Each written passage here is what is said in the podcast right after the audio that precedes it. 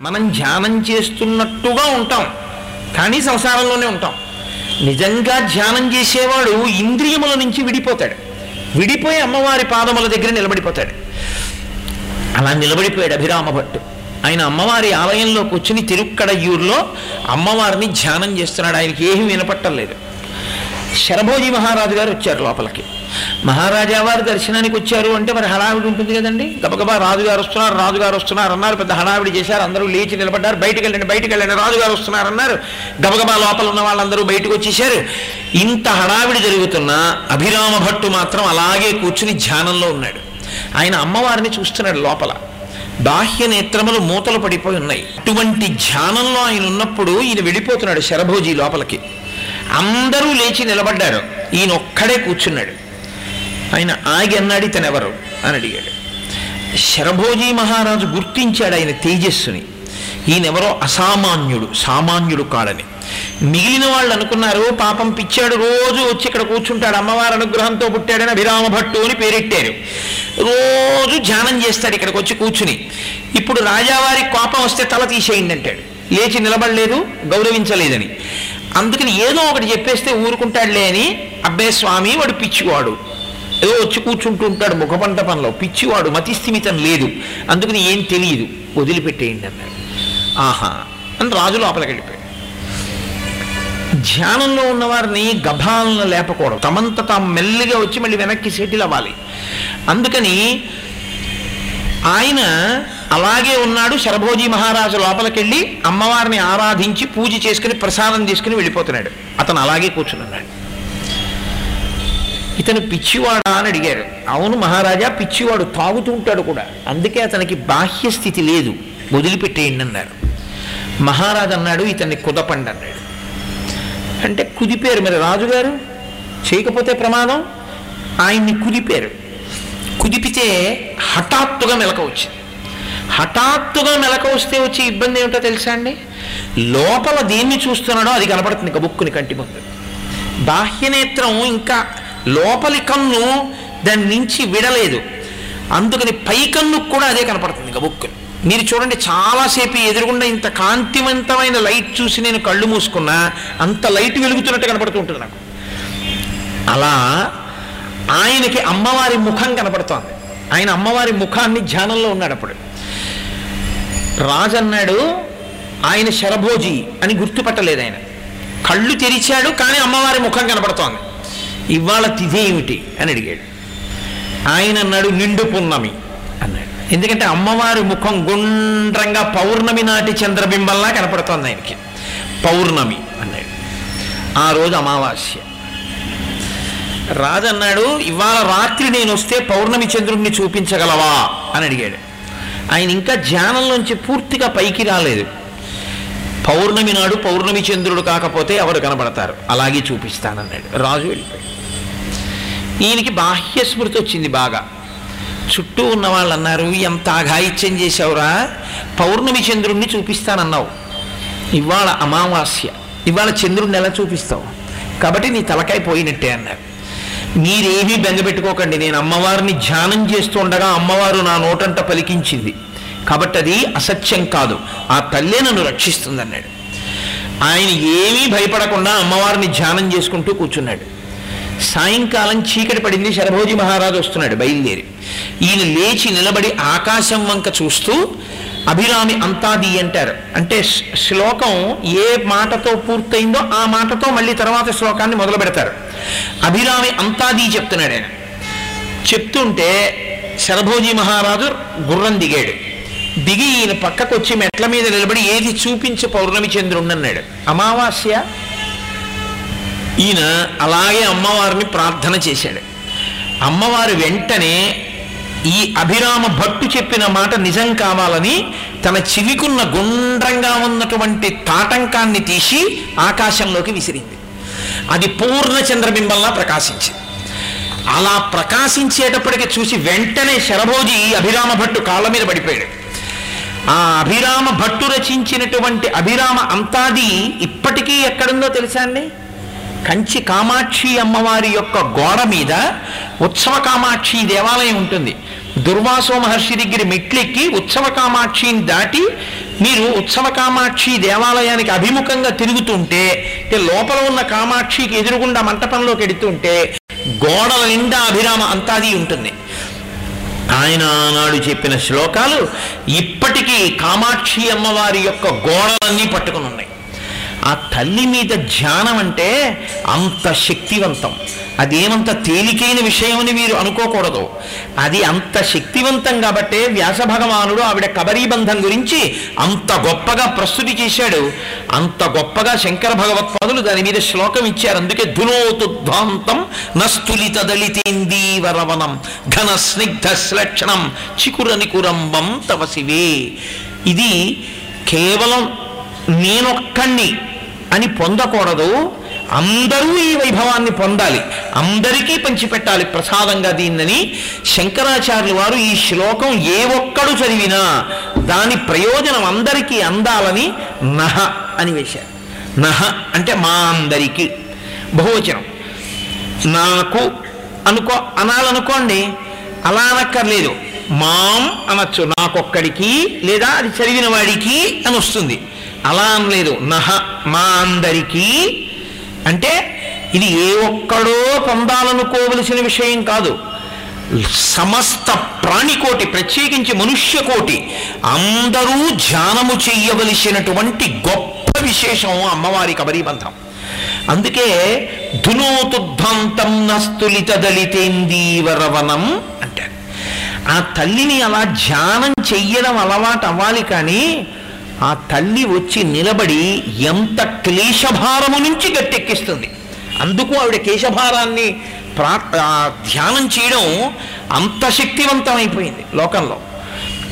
ఇలాంటి క్లేశములు ఏదో లౌకికంగా వచ్చే కష్టాలు అలా ఉంచండి.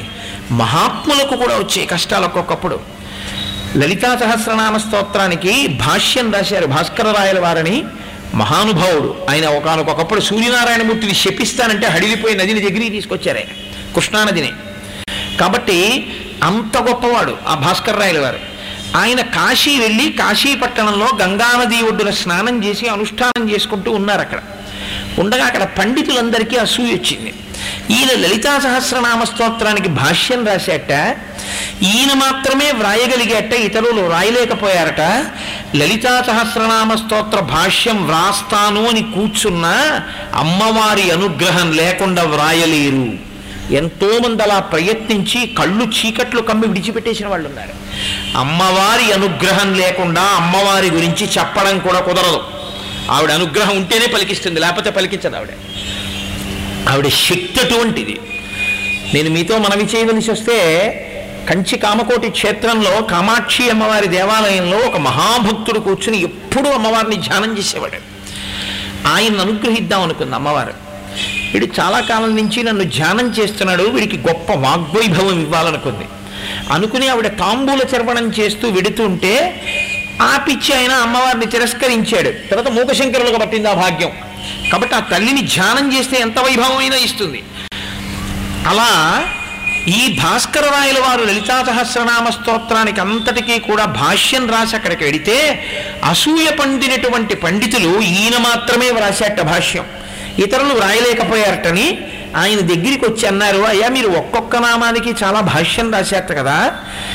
ఒక నామం ఉంది కదా లలితా సహస్రంలో మహాచతుషష్ఠి యోగిని గణసేవిత అనో నామం.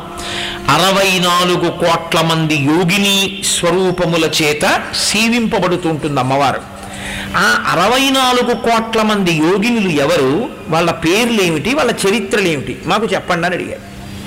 మరంత భాష్యం రాశానంటున్నావుగా? ఇవన్నీ తెలియాలిగా చెప్పు. అరవై నాలుగు కోట్ల మంది చరిత్ర చెప్పన్నారు. ఇది సామాన్యమైన విషయమా? ఇంత భాష్యం చేసిన ఆయనకి క్లేశం కలిగింది. అమ్మ బాబోయ్ వీళ్ళు చాలా దుస్సాధ్యమైన ప్రశ్న వేశారు. అరవై నాలుగు కోట్ల మంది యోగినుల పేర్లు చరిత్రలు చెప్పనా?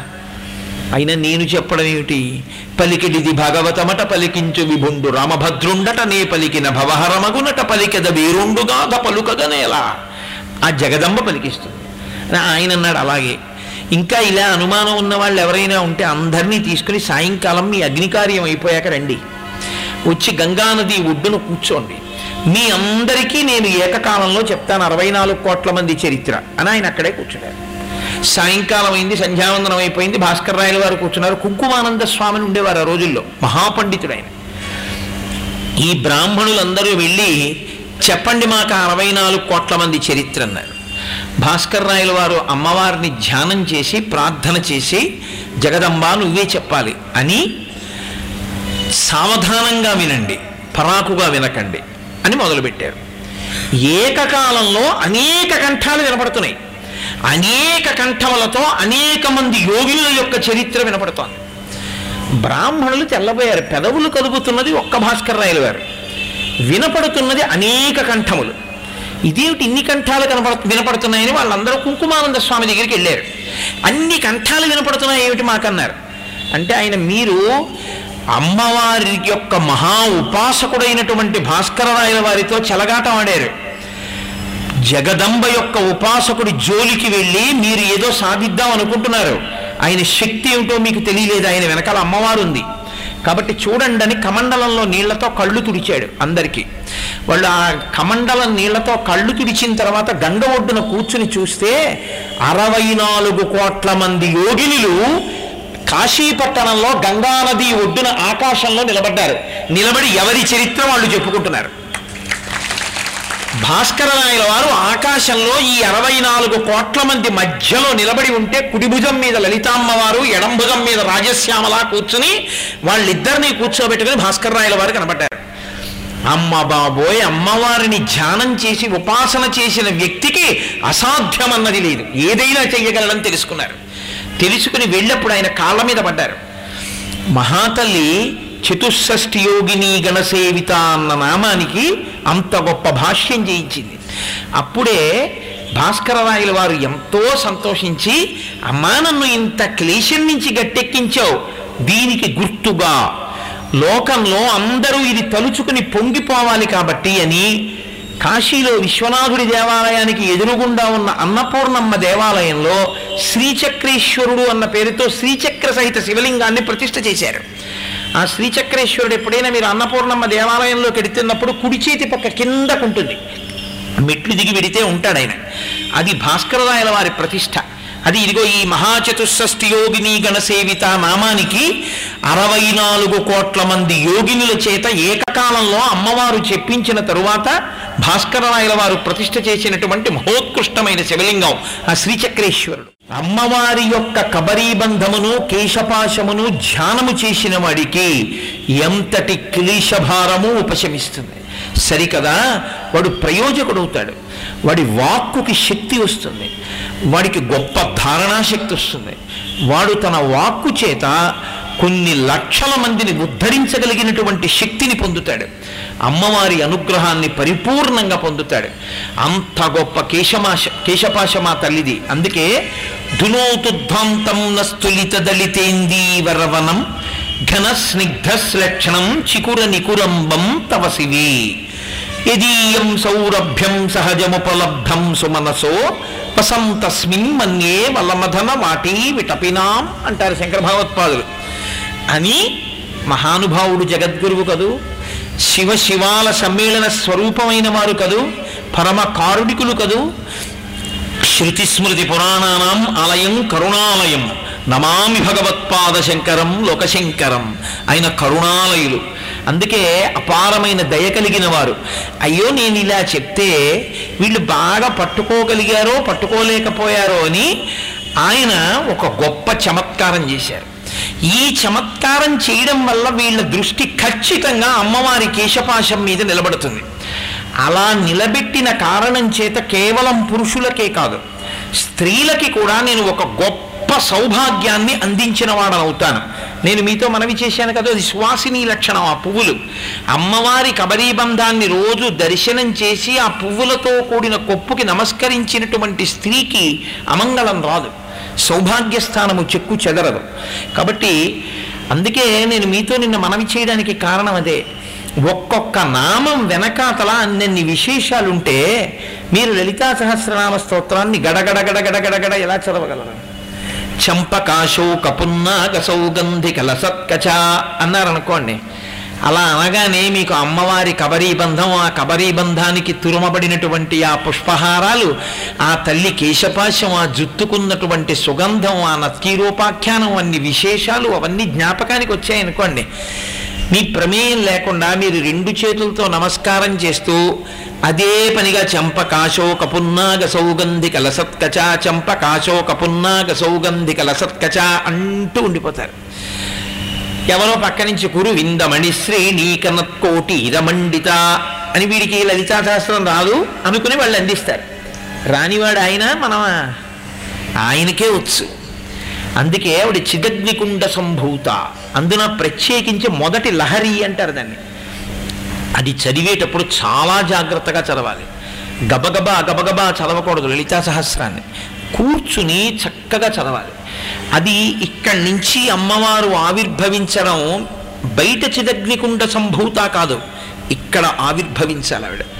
ఆవిర్భవిస్తుంటే మీకు ఆ కిరీటం కిరీటంలో ద్వాదశాదిత్యులు అమ్మవారి లలాటం అమ్మవారి బొట్టు అమ్మవారి కనుబొమలు అమ్మవారి ముక్కు అమ్మవారి పెదవులు అమ్మవారి గడ్డం అమ్మవారి బుగ్గలు అమ్మవారి చెవులు చెవులకు పెట్టుకున్న తాటంకములు అమ్మవారి తాంబూలం అమ్మవారి తాంబూల చర్వణం చేసిన నోరు ఇవన్నీ మీకు కనపడుతున్నాయి అనుకోండి ఒక్కొక్క దానికి ఒక్కొక్క గొప్ప శక్తి ఇస్తుంది తెలుసండి? అమ్మవారి కంఠం మీద త్రివళులను ఎవరైనా చూడగలిగితే ధ్యానంలో గొప్ప వాగ్గేయకారుడు అవుతాడు ఉత్తర జన్మల్లో. తన సంగీతంతో అమ్మవారి పక్కన కూర్చుని ఆవిడ సామగాన ప్రియ. అందున ఆవిడ దగ్గరే కూర్చుని పాట పాడుతుంటే ఆవిడ తాంబూల చర్వణం చేస్తూ సంతోషంగా వింటుందిట. తాంబూలం తాంబూలం తాంబూలం అని ఇవాళ ఎందుకో పది మాటలు అంటున్నాను కదూ? వీలైతే రేపటి రోజున తాంబూలం గురించి నాలుగు మాటలు చెప్పే ప్రయత్నం చేస్తాను. అసలు ఆ తాంబూల చర్వణం చేస్తున్న అమ్మవారి నోటిని గురించి విన్నా ధ్యానంలో చూసిన చదివిన కవితాధార వస్తుంది. రెండు. అమంగళం తరువుకొస్తున్నటువంటి అమంగళం భర్తకి తొలగిపోతుంది. శ్వాసినిత్వం నిలబడుతుంది. అంత గొప్పది. అమ్మవారి యొక్క ధ్యానము అంటే అమ్మవారి యొక్క కబరీబంధ ధ్యానము అంటే అయ్యో వీడు అలా సరిగ్గా పట్టుకోగలుగుతున్నాడో పట్టుకోలేకపోతున్నాడో. నేను చేసిన ఒక శ్లోకం చేత వీడి ఆంతర దృష్టి అమ్మవారి జుత్తు మీదకి వెళ్ళాలి. దాని చేత వీడు తరించాలి. అది ఆయన ఆర్తి. అందుకని మహానుభావుడు కరుణామూర్తి అయ్యారు శంకర భగవత్పాదులు. ఆయన అన్నారు తనోతు క్షేమం నస్తవ వదన సౌందర్యలహరి పరీవాహ స్రోత సరణిమివ సీమంత సరణి. వహంతి సింధూరం ప్రబలకబరీ భారతిమిర దిశాం బృందై బందీకృతమివ నవీనార్క కిరణం. అత్యద్భుతమైన శ్లోకం. శంకరాచార్యులు వారు ఈ శ్లోకంలోనే ప్రయత్నపూర్వకంగా సౌందర్యలహరి అన్న మాట వేశారు. పుస్తకానికి ఆ పేరున్న అది ఆనందలహరి సౌందర్యలహరి రెండు కలిసినటువంటిది. ఈ శ్లోకంలో శంకరులు ఆ మాట ప్రయోగించారంటే శ్లోకం ఎంత శక్తివంతమో గుర్తుపెట్టుకో అని. ఆయన అన్నారు తనోతు క్షేమం స్తవవదన సౌందర్యలహరి ఇది శంకరుల యొక్క మహాత్యాగం మళ్ళీ నహ అంటున్నారు. నహ అంటే మా అందరికీ. నేను ఒక్కడే కోరుకోకూడంది అందరికీ ఉండాలని కోరుకోవలసింది ఏదో అది అందులో ఉందని గుర్తు. అటువంటి విషయాన్ని విస్మరించడం జీవితంలో అంతకన్నా దురదృష్టం ఇంకోట్లేదు అటువంటి విషయాన్ని తెలుసుకోకపోవడం కన్నా సిద్ధాంతాన్ని విడిచిపెట్టుకోవడం ఇంకోట్లేదు అది శంకరులు మనకి ప్రసాదించిన అమృత భాండం ఆయన ప్రారంభం చేస్తూనే తనోతు క్షేమం. క్షేమం అంటే ఉన్నది ఉండుట. యోగం కొత్తది కలిసి వచ్చుట. కోటేశ్వరరావు గారికి కారు లేదు కోటేశ్వరరావు గారు కారు కొనుక్కున్నారు. కోటేశ్వరరావు గారికి కారు యోగం పట్టింది. కొత్తగా వస్తే యోగం. ఉన్నవన్నీ ఉంటే క్షేమం. అందుకే పూర్వం ఉత్తరం రాగానే బాబోయని హడిలిపోకుండా పైన క్షేమం అని పెట్టేవారు. అంటే కంగారు కంగారుగా చదవకు. నువ్వు ఏవేవి ఇంట్లో ఉండాలనుకుంటున్నావో అవన్నీ ఉన్నాయి. అని చెప్పడానికి క్షేమం అని పెట్టేవారు. కాబట్టి తనోతు క్షేమం. అమ్మ మాకు క్షేమాన్ని ఇస్తుంది. అంటే ఉన్నవన్నీ ఉంటాయి నీకేం కంగారు లేదు. నీకేం భయం లేదు. ఏవి జారిపో. అలా నిలబడతాయి. సంతోషంగా ఉంటావు. ఎప్పుడు? తనోతు క్షేమం నస్తవ వదన సౌందర్యలహరి నీ ముఖము అనబడేటటువంటి ఆ సౌందర్యం ఉంది అది లహరి ప్రవాహమై పైకి తన్నింది. ముఖ దీప్తి వక్త్రలక్ష్మి పరీవాహ మీ నాభలోచన అని కదూ? వ్యాస భగవానుడు అమ్మవారి ముఖం గురించినటువంటి దీప్తికి నామాన్ని శంకరులు అన్నారు తవవదన సౌందర్య లహరి అమ్మా నీ ముఖ కాంతి అనబడేటటువంటి సౌందర్యం ఉందే అది పైకి వచ్చింది.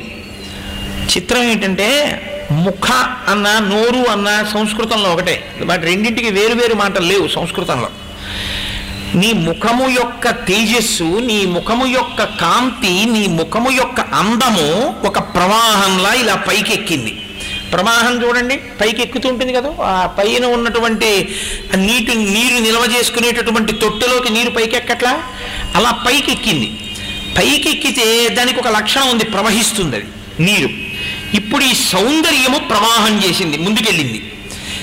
ప్రవహించి నిలబడింది ఓ పల్లమైన ప్రాంతంలో. ఎక్కడికి ప్రవహించింది? సీమంత సరణి ఇలా వెళ్ళి ఇక్కడ వరకు వెళ్ళి ఆగిపోయింది. ఇప్పుడు ఆ ప్రవాహం ఏమిటి? అమ్మవారి పాపట.